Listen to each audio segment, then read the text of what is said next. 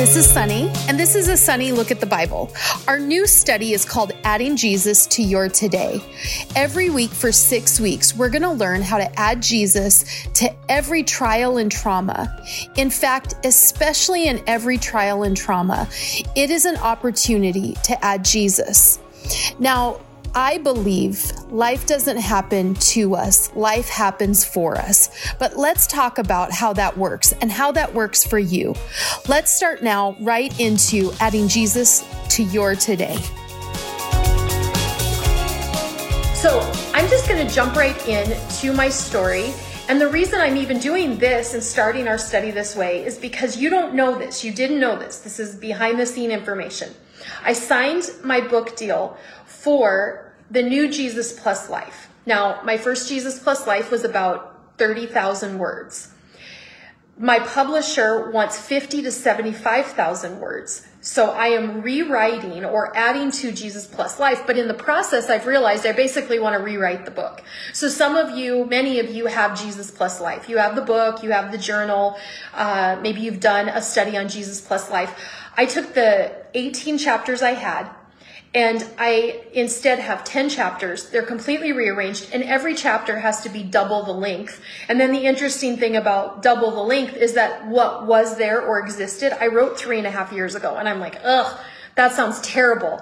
I hope that I'm a better writer by now. So I'm actually rewriting every chapter, all the content, doubling the length, rearranging, and I don't even know if the publisher will call the new book Jesus Plus Life. I'm open to whatever.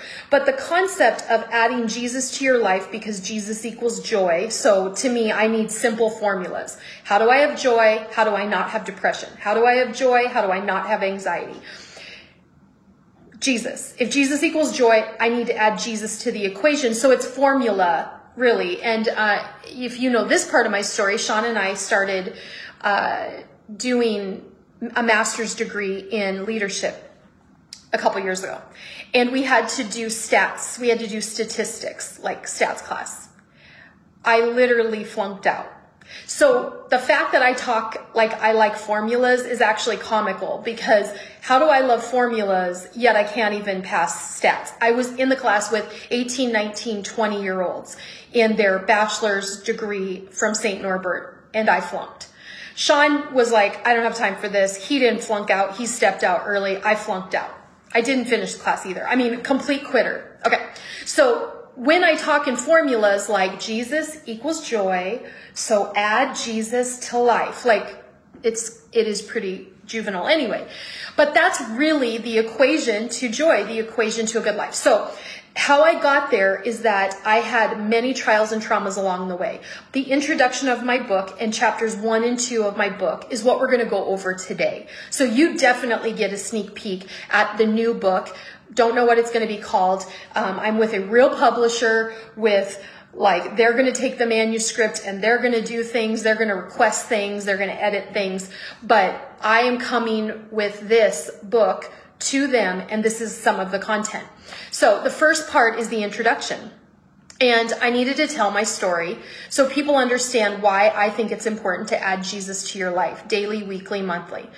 Uh, let me start by saying this. I started out as a high schooler, and I'm really jumping all the way to high school. I'm not starting at age three or two because actually that book um, that I will call Twirly Girl. It's going to be a memoir, and I don't know how many years from now, but I already know I'm going to do it. That's when I start back at that two or three year old little girl, the Twirly Girl, and how I'm becoming that twirly girl again, but it took me till 42. I'm finally admitting it. I was 32 for three years.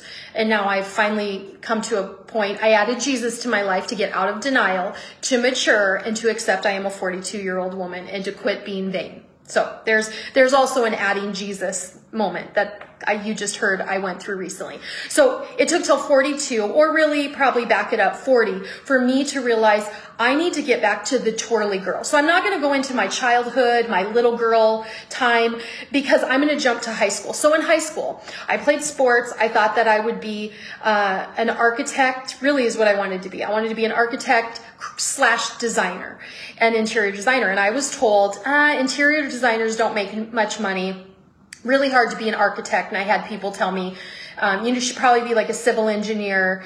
Um, that school, that college is nearby. And also, uh, you know, you could take some architect, architecture classes in high school. So I started to do that. And then I graduated early because, as some of you know, and I will talk about this throughout this study, I got pregnant at 14 years old. And at 15, I had the baby and I had her when I was 23 weeks along. And so she didn't make it. A lot of times these days, 23 week um, gestation babies do make it, but my doctor knew I was a 15 year old girl, and frankly, I think he was not as concerned about her survival, and also he was worried about a 15 year old's body surviving um, a delivery. So she did not make it. Her name was Tyler. Uh, her heart beat for four hours after she was born, uh, but she didn't breathe uh, after she was born too early. And I was in Little South Dakota. They did not, I maybe they had a NICU. I don't think they did. They didn't attempt a, a ventilator. She basically was born. It was too early. Her lungs weren't developed. She took her last breath immediately, her first and her last. And then I held her. And so as a 15 year old holding a baby, uh, first of all, I'm not far off from when I would hold baby dolls and now I'm holding a human life. Like the psychological uh, confusion and trauma was real. And uh, luckily, luckily, thank God, um, my boyfriend at the time, because there were no, no, cell phones back then. I think my parents had a cell phone in the car that was like the real handled phone in a pouch that they would, with a cord, get on. But there was no cell phones back at that point. This was like 1994, 93.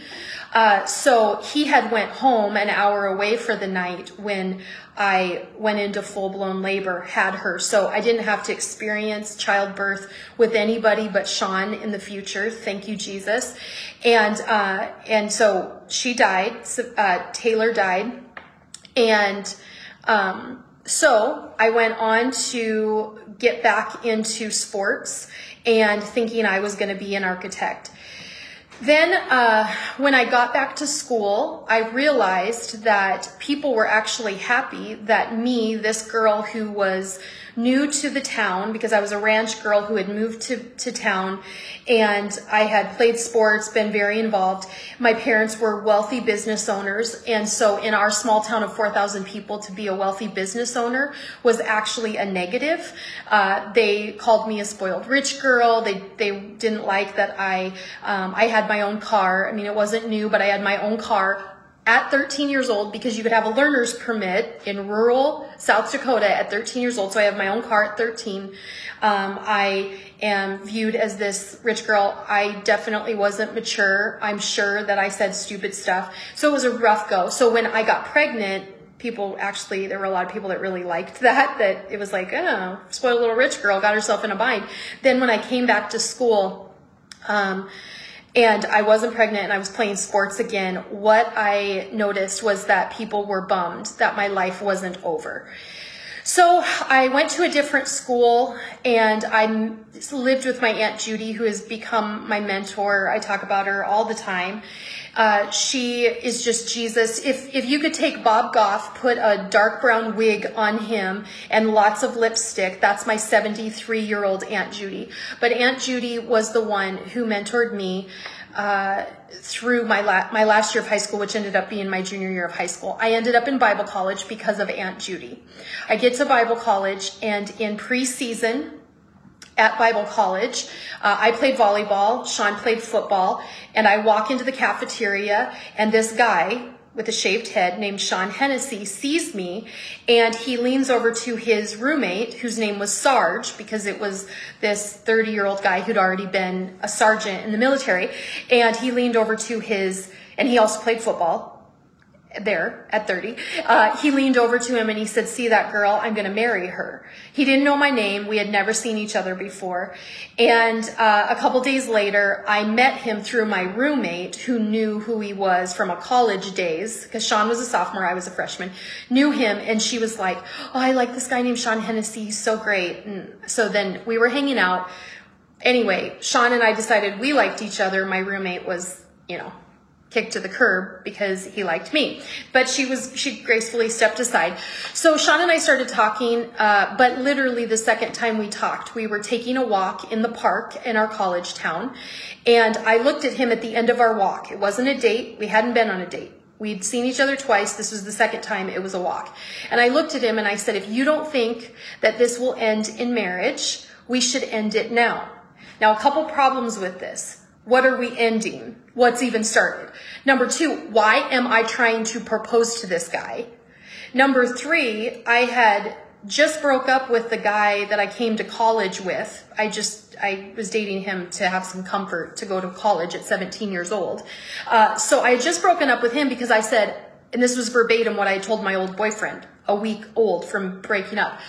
Uh, I want to finish college. I don't want to think about dating. I just want to finish college, not date through college, graduate, and then just then start dating after I graduate college. Okay, so we're still, I think, in preseason sports. Not college hasn't even started, and I'm telling Sean Hennessy, we need to. This needs to end in marriage, or we should just end it now. His reply to me, and many of you who are on here know me and have heard this story. His reply to me was, "Can I let you know in the morning?" I went back to my dorm with my roommate who had started out liking Sean and introduced us and said, I just blew that. What is wrong with me? This is what I said. Well, the next morning, we saw each other and he acted like nothing had happened. So I thought that was my answer. I thought he probably would break up with me because what kind of a crazy 17 year old is making the moves on a guy I don't know. Instead, we just moved forward. And I think we then from then on always knew we'd be together. Well, we were madly in love, but here's the problem. Our relationship even was based on um, similar things. And you have some relationships that you may have started them and they were based on not great things. Now, I'm glad I ended up with Sean, but this is the thing that a lot of our relationship was based on. And we talked about in that early walk.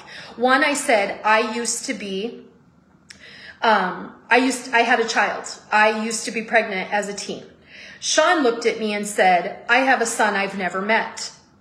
It was like a match made in heaven, except for those both come with baggage. But when you're young and in love, you're like, oh, he's messed up. Oh, I'm messed up. Oh, well, we'll never get mad at each other. And that's true. I've never held against him that uh, he had basically a one night stand and had a son that his the mom kept away from Sean. You get, you're getting all, you think cheery conversations, juicy topics is juicy. Here you go.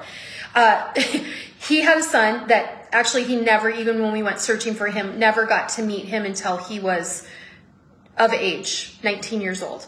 Uh, and then I had a child with a guy, but then had come to Bible college. So match made in heaven, mm, not really. So we go on to get married by February of that year. I'm still 17. We get, we meet in August, get engaged in December. We um, get married in February. And we went on to be youth pastors. To, we had our Bible degrees. We went and did our thing. Sean grew out his hair. What we hadn't accounted for in our life and our marriage is that I hadn't dealt with the trauma of my teenage years and childhood, and Sean hadn't dealt with the trauma of he's a dad. He tried to find his son, doesn't have him. Sean also had been in the Hennepin County Jail in Minneapolis for charges of theft when he was in college at he started out at University of Minnesota, got kicked out of there, ended up at North Central University, which we happen to now be as of this year on the Chancellor's Forum. So that's hilarious, full circle. But he got kicked out of there for um, theft and well for manipulating the mail in the mailroom, which is is illegal and then theft in a in an apartment complex he lived in with friends. So he went and he uh, was actually about to be sentenced, but he got Actually, he was sentenced and convicted, but there was overcrowding, and so they released him. Again, we know overcrowding was God's way of getting him out. So he gets out of jail. He is not allowed to go anywhere for college or sports, except for he gets a call from a Bible college called Trinity Bible College. That's how he ended up in Trinity in North Dakota, where we met. Well, fast forward in our life and our ministry that uh, we've just been fighting like we saw our parents fight. Uh, both our parents were still married to one another, but both had had rocky marriages. We went on to have a marriage like we saw our parents have. We went on to do ministry, but to know that if we asked for help or tried to get help, it could affect our ministry. And so we decided we would um, just not share that we needed help. So 14 years into ministry and marriage, we're at a church in Detroit. We had um, it was an unhealthy church to get to begin when we got there. It only put more pressure on our marriage. We had two toddlers basically. It was a lot going on. I'm not going to share all of the rest of that story because that will be in my book and also we don't have time for that right now.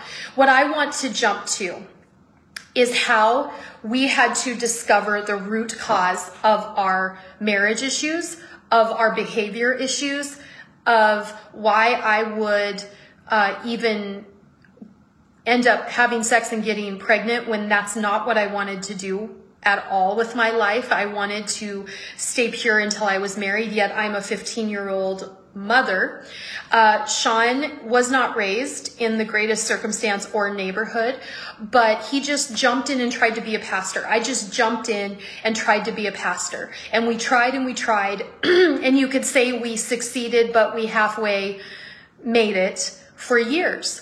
And because when you have talent, you can get by with things that uh, if you didn't have talent, people wouldn't allow. So we had talent and could grow a youth ministry. We could have, we could create relationships with people of all ages and sit around their table and, and we could, we, we had the capacity and the talent to make it.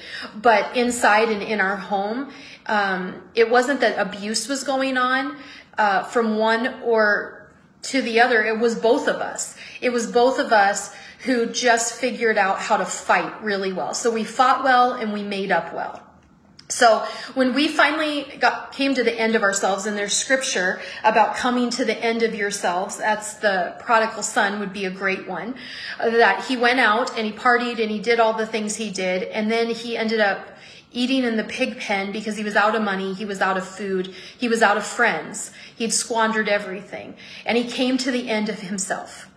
And when Sean and I separated, we had come to the end of ourselves because when you separate and you were in the ministry, or maybe like think about public office, there's certain jobs that you can't just, I think there's a lot of jobs that you can't just uh, have an affair, get separated, and life stays the same. Specifically, in a position like pastoring, where this is a moral, spiritual position, you can't separate and about get a divorce and then everything is exposed about you and get to stay in the same job. So we were faced with the embarrassment and the public humiliation that we had been living a lie. So it was time for us to quit trying to cover that and go and get help. Greatest thing we ever did. We learned how to go to the root. I want to, now I talked about my hometown and in chapter one of this new book, I'm actually going to talk about my hometown and how I wouldn't go back to my hometown because there was so much hurt, not only hurt from other people, but there was a memory of I was pregnant in this town. I held a baby in the hospital of the town, Rapid City, I would have to fly in to go home. So it's interesting because roots of trauma can be trauma like, like being molested. I was molested as a little kid, but I didn't view it as that. I viewed it as my fault.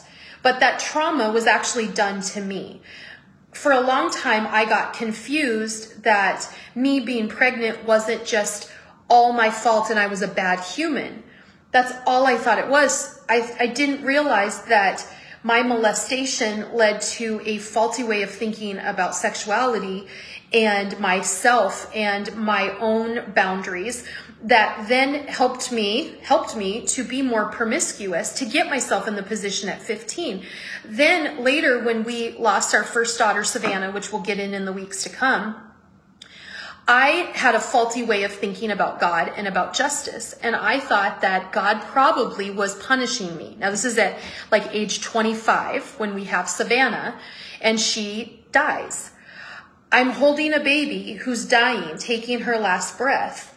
I'm 25 and 10 years earlier, I held a baby that took her last breath and her heart was beating and I'm holding her and I'm looking at Savannah and I'm seeing judgment for what I did because I was a screwed up sinner at 15. But that's not Jesus. That's not correct ways or lines of thinking. I was viewing it. Now, some people would just be mad at God and look at Savannah and curse God. Sean cursed God in the midst of Savannah dying.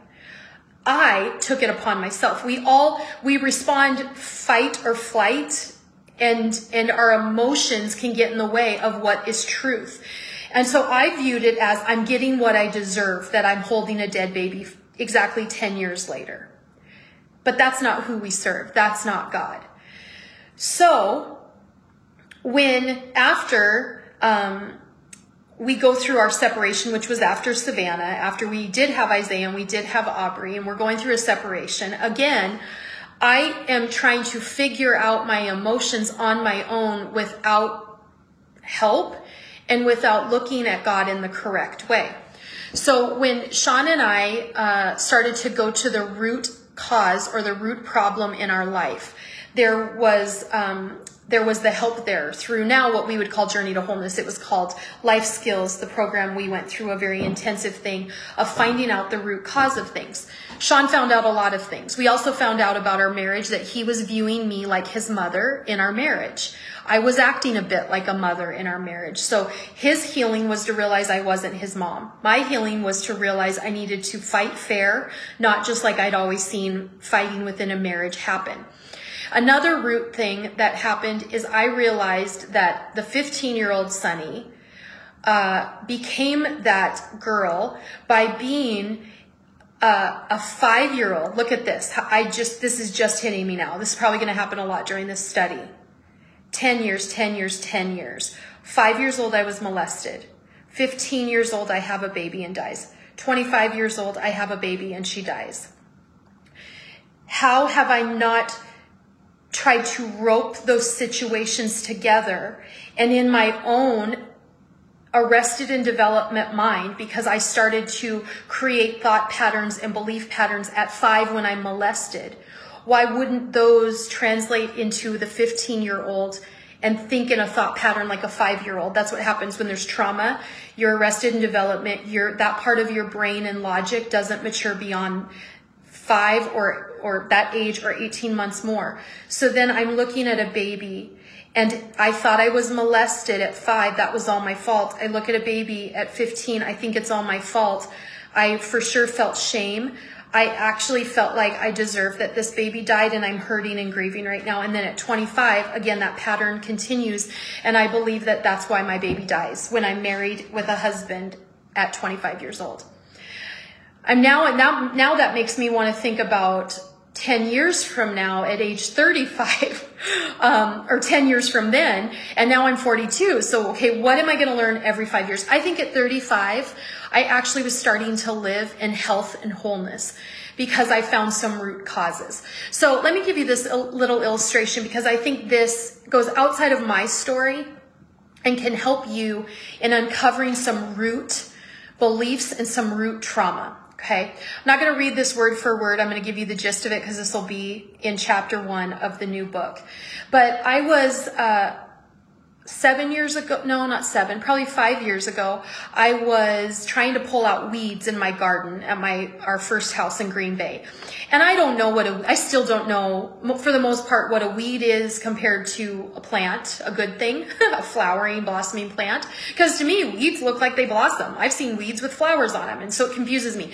I have started to learn that if they're jagged, edged, or leaved, that might be a weed. And I do know what a dandelion looks like now. And I am aware that that is not a flower, but a weed weed. But I was trying to keep these rose bushes up in my front yard like the, the owner had planted them and I was having a hard time. So I thought I need to go get those weeds out. I go to start pulling the weeds and I'm just pulling off the, the green of the weed and nothing below the surface will come. So then I try to dig in there more and I realize this weed is, all the weeds I'm pulling are huge. So then I go and get a little hoe or a, you know, I don't even know the term, but a little tiny shovel. I'm trying to get it out. And I cannot believe the size of these weeds. And then I realized they might be going under the rose bushes. So I have Sean come out. I'm like, babe, I need your help. And he could see I was struggling. So he gets his, he gets a shovel out. I was exhausted. I fall back in the Adirondack chair and I watch him pull weeds. But as he's shoveling the weeds out, the weeds have roots larger than what was showing above the ground. The, the roots have gone underneath the, the rose bushes, and he's having to be careful to not also pull out the rose bushes. As he gets these out, the clumps of dirt, the size of the weeds, he's making a mess all over the sidewalk. He does get them out, but we have a mess to clean up. We're both hot. We're both angry at these weeds. And I realized if I would have went and got the little sprout out of the ground before it became this big of a weed and the roots went deeper, we wouldn't have had such a mess. And it hit me like a ton of bricks that if we don't deal with our trauma or our unforgiveness, it grows into weeds and roots of bitterness. Unforgiveness leads to bitterness, but it looks like the roots of a weed. Jesus shared in Luke 8, 5 through 6 that a farmer went out to sow his seed and he scattered the seed. Some fell along the path. It was trampled on. The birds ate it up. Some fell on rocky ground. When it came up, the plants withered because they had no moisture. But other seed fell among the thorns, which grow, grew up with it and choked the plants.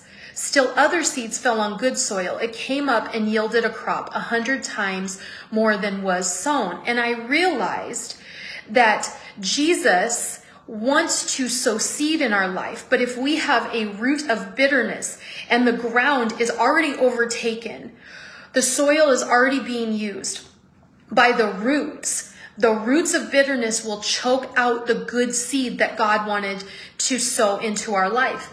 Also, he goes on to say, what I mean by this is as far as the, the seed that fell among the thorns, those are, there are those people who hear, but as they go on their way, they are choked out by the cares and the riches and pleasures of life, and their fruit does not mature. As for that, in good soil, they are those hearing the word, hold fast to this honest and good, and bear fruit with patience. So what happened is I had unforgiveness or bitterness or trauma, and like those weeds, the roots had taken over, so that when I had a child, I couldn't look at Savannah in the way that I should have looked at Savannah because I was looking at Savannah through the roots of trauma, through the, the pain of unforgiveness, honestly, for myself. I hadn't forgiven myself. Many times we know that unforgiveness for people, we've heard that just tears you up inside. But what about unforgiveness for ourselves? And that's what I learned is that as a five year old little girl, I didn't forgive myself that I didn't want a fifth grader to touch me down there. But I owned that because I thought as a five year old I had a crush on that big, cute fifth grade boy. So in a, in a Bible study out in the playhouse where the kids were doing during a Bible study, which we were new Christians and I loved Jesus. So to me, I was in a safe space. So it must have been my fault that I put myself in the position to be touched by a fifth grade boy I thought was cute and I had a crush on. So that later, as a 15 year old girl, I didn't want consoling from Jesus. I actually wanted to figure out how I could not, how I could, um, could never let myself off the hook for what I did at 15. So then it affect, affected me even when I was 25. Root of bitterness is not just for others, but it's also for yourself. And so some questions I'd like you to ask yourself before we get into basically chapter two, and we're going to go deeper into this this today, is do you relate to a story, story of gnarly weeds, of unforgiveness or roots of bitterness about someone else or about yourself? Where could you say, I definitely don't like this about me? I've become bitter about myself, my choices, what I think I deserve because I did this and I won't let it go for myself. But also, are there any roots of bitterness towards someone else that they don't even know anymore that you're still upset? But it is robbing the rich soil. It is robbing seed and fruit in your life because your heart is taken up, your emotions are taken up with gnarly weeds of unforgiveness towards someone else.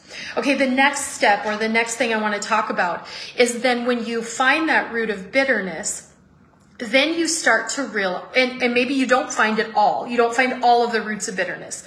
But you have to be aware that they could be there. How you might know that you have a root of bitterness that you didn't even identify yet is that you watch for triggers there are triggers And you may have heard of this, but what is a trigger? I mean, a trigger is something that, um, in the, in the psychological world, it's something that sets you off. Okay. Like someone says a certain thing to you or a certain smell triggers you. It sets you off.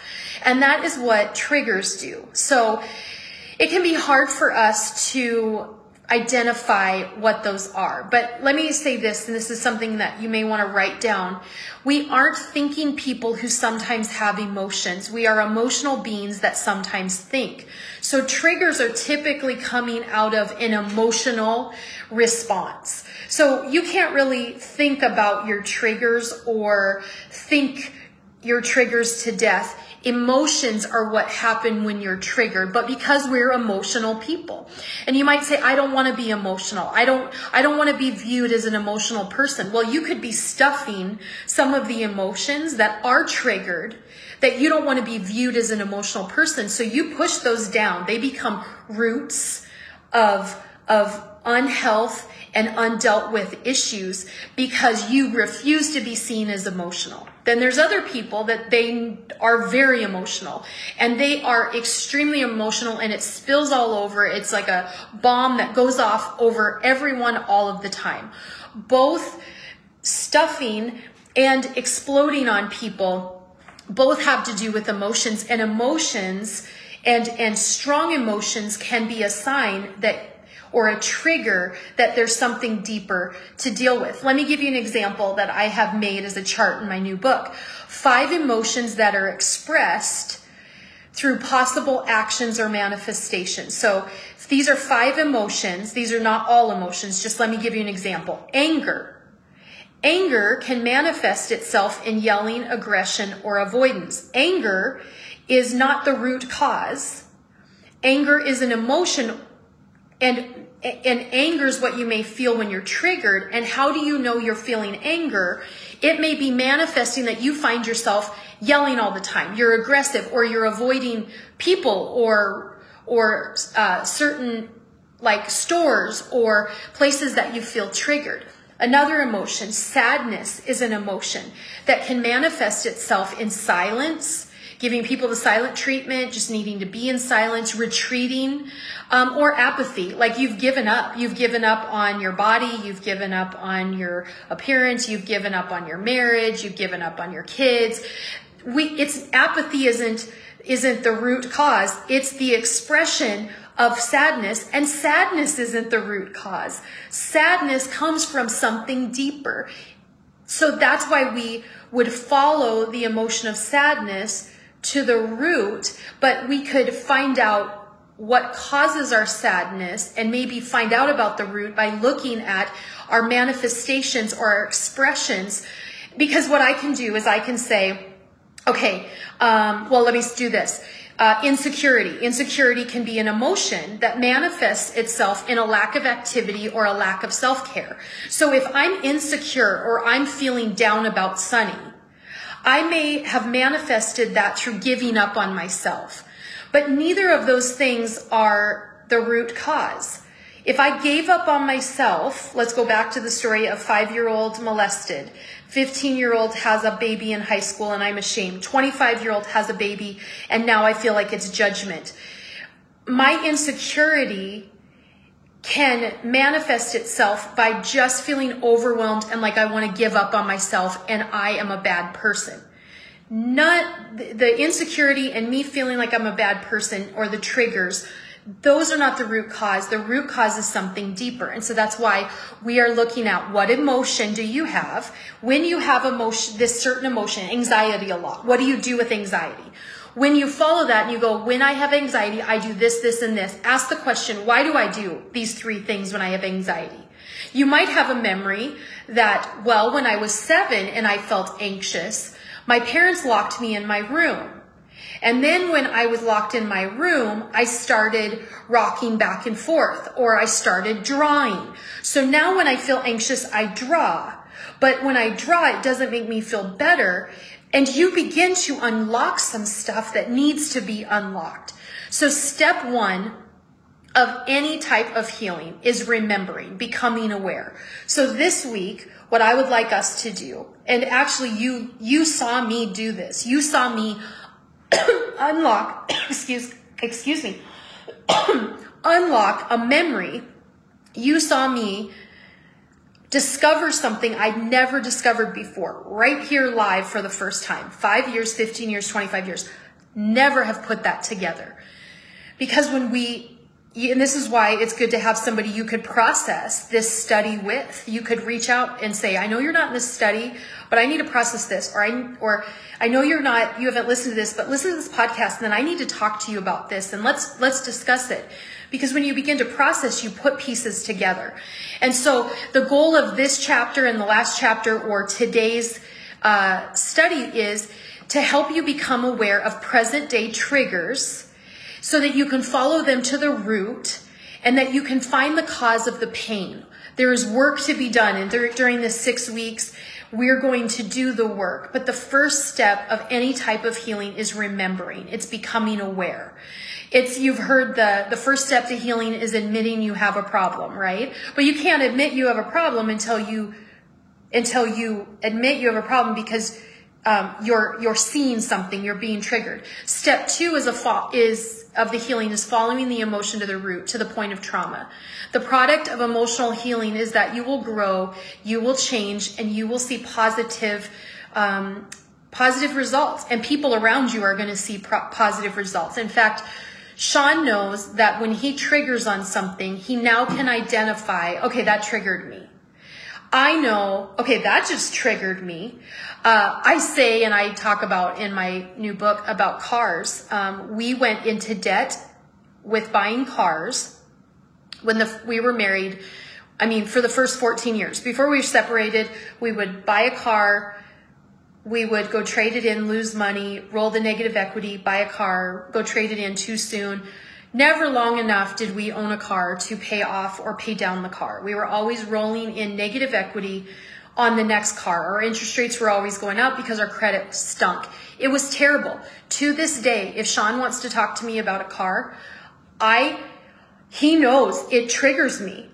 And, and I have to deal with that because the, this is what, and I actually, as I was writing chapter two in my book, or maybe it was chapter three last week, I was processing this, what I'm telling you to do, today and I followed my trigger to the root by saying, this is the emotion I feel when I hear Sean talk about cars or we want, he wants to do something about our car situation. I trigger. I have the emotion of no, we're not. I'm angry. I'm upset. Um, I feel this chasm between Sean and I. So then when I follow that through, I go, why do I get angry? Because it makes me feel stupid. It makes me feel irresponsible. It makes me feel irresponsible about debt. Then I have to back up and then say, okay, Sonny, you're aware of that. You remember that. Now, Sonny, in the present day, at who you are and who Sean is, your income level, your life experience, do you still roll cars in, lose money on cars, have negative equity. And this past week when I was writing on the chapter, I had to, I said, no, I, I, we actually make really good decisions. Do we buy cars without really talking about it? No, we don't.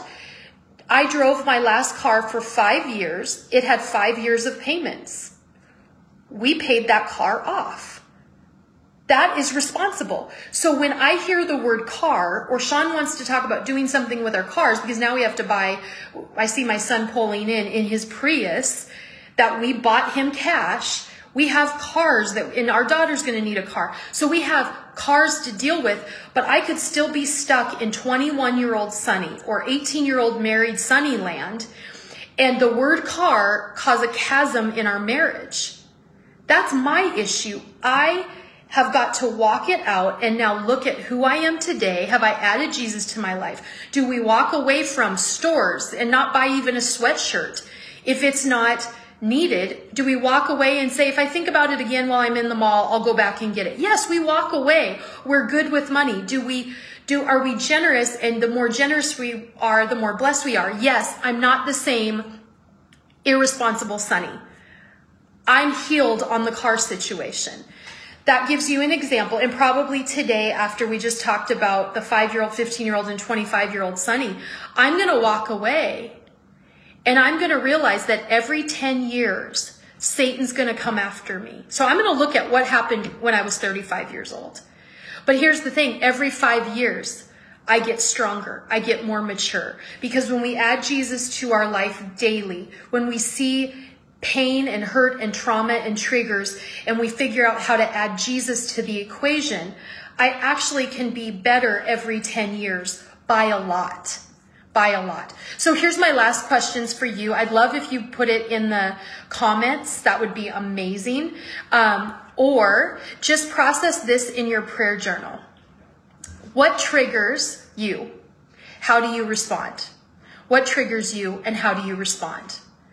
Number two, are you someone that stuffs your emotions or are you someone that lets your emotions just rule the roost, run all over everybody in your home, your family? So are you a stuffer or do you let them out? And and for me, I'm a stuffer and I know that I'm a stuffer. But here's the thing about stuffers. It still comes out. And then when it comes out of me, it's too extreme. It's too much. If you were to say, I'm not either, I don't think we're being honest with ourselves. I'm way healthier than I've ever been. And I still would say, I, I tend to stuff. I tend to want to quit having the conversation. If my kids are escalating and I'm escalating, I tend to want to be like, okay, let's just have it be done.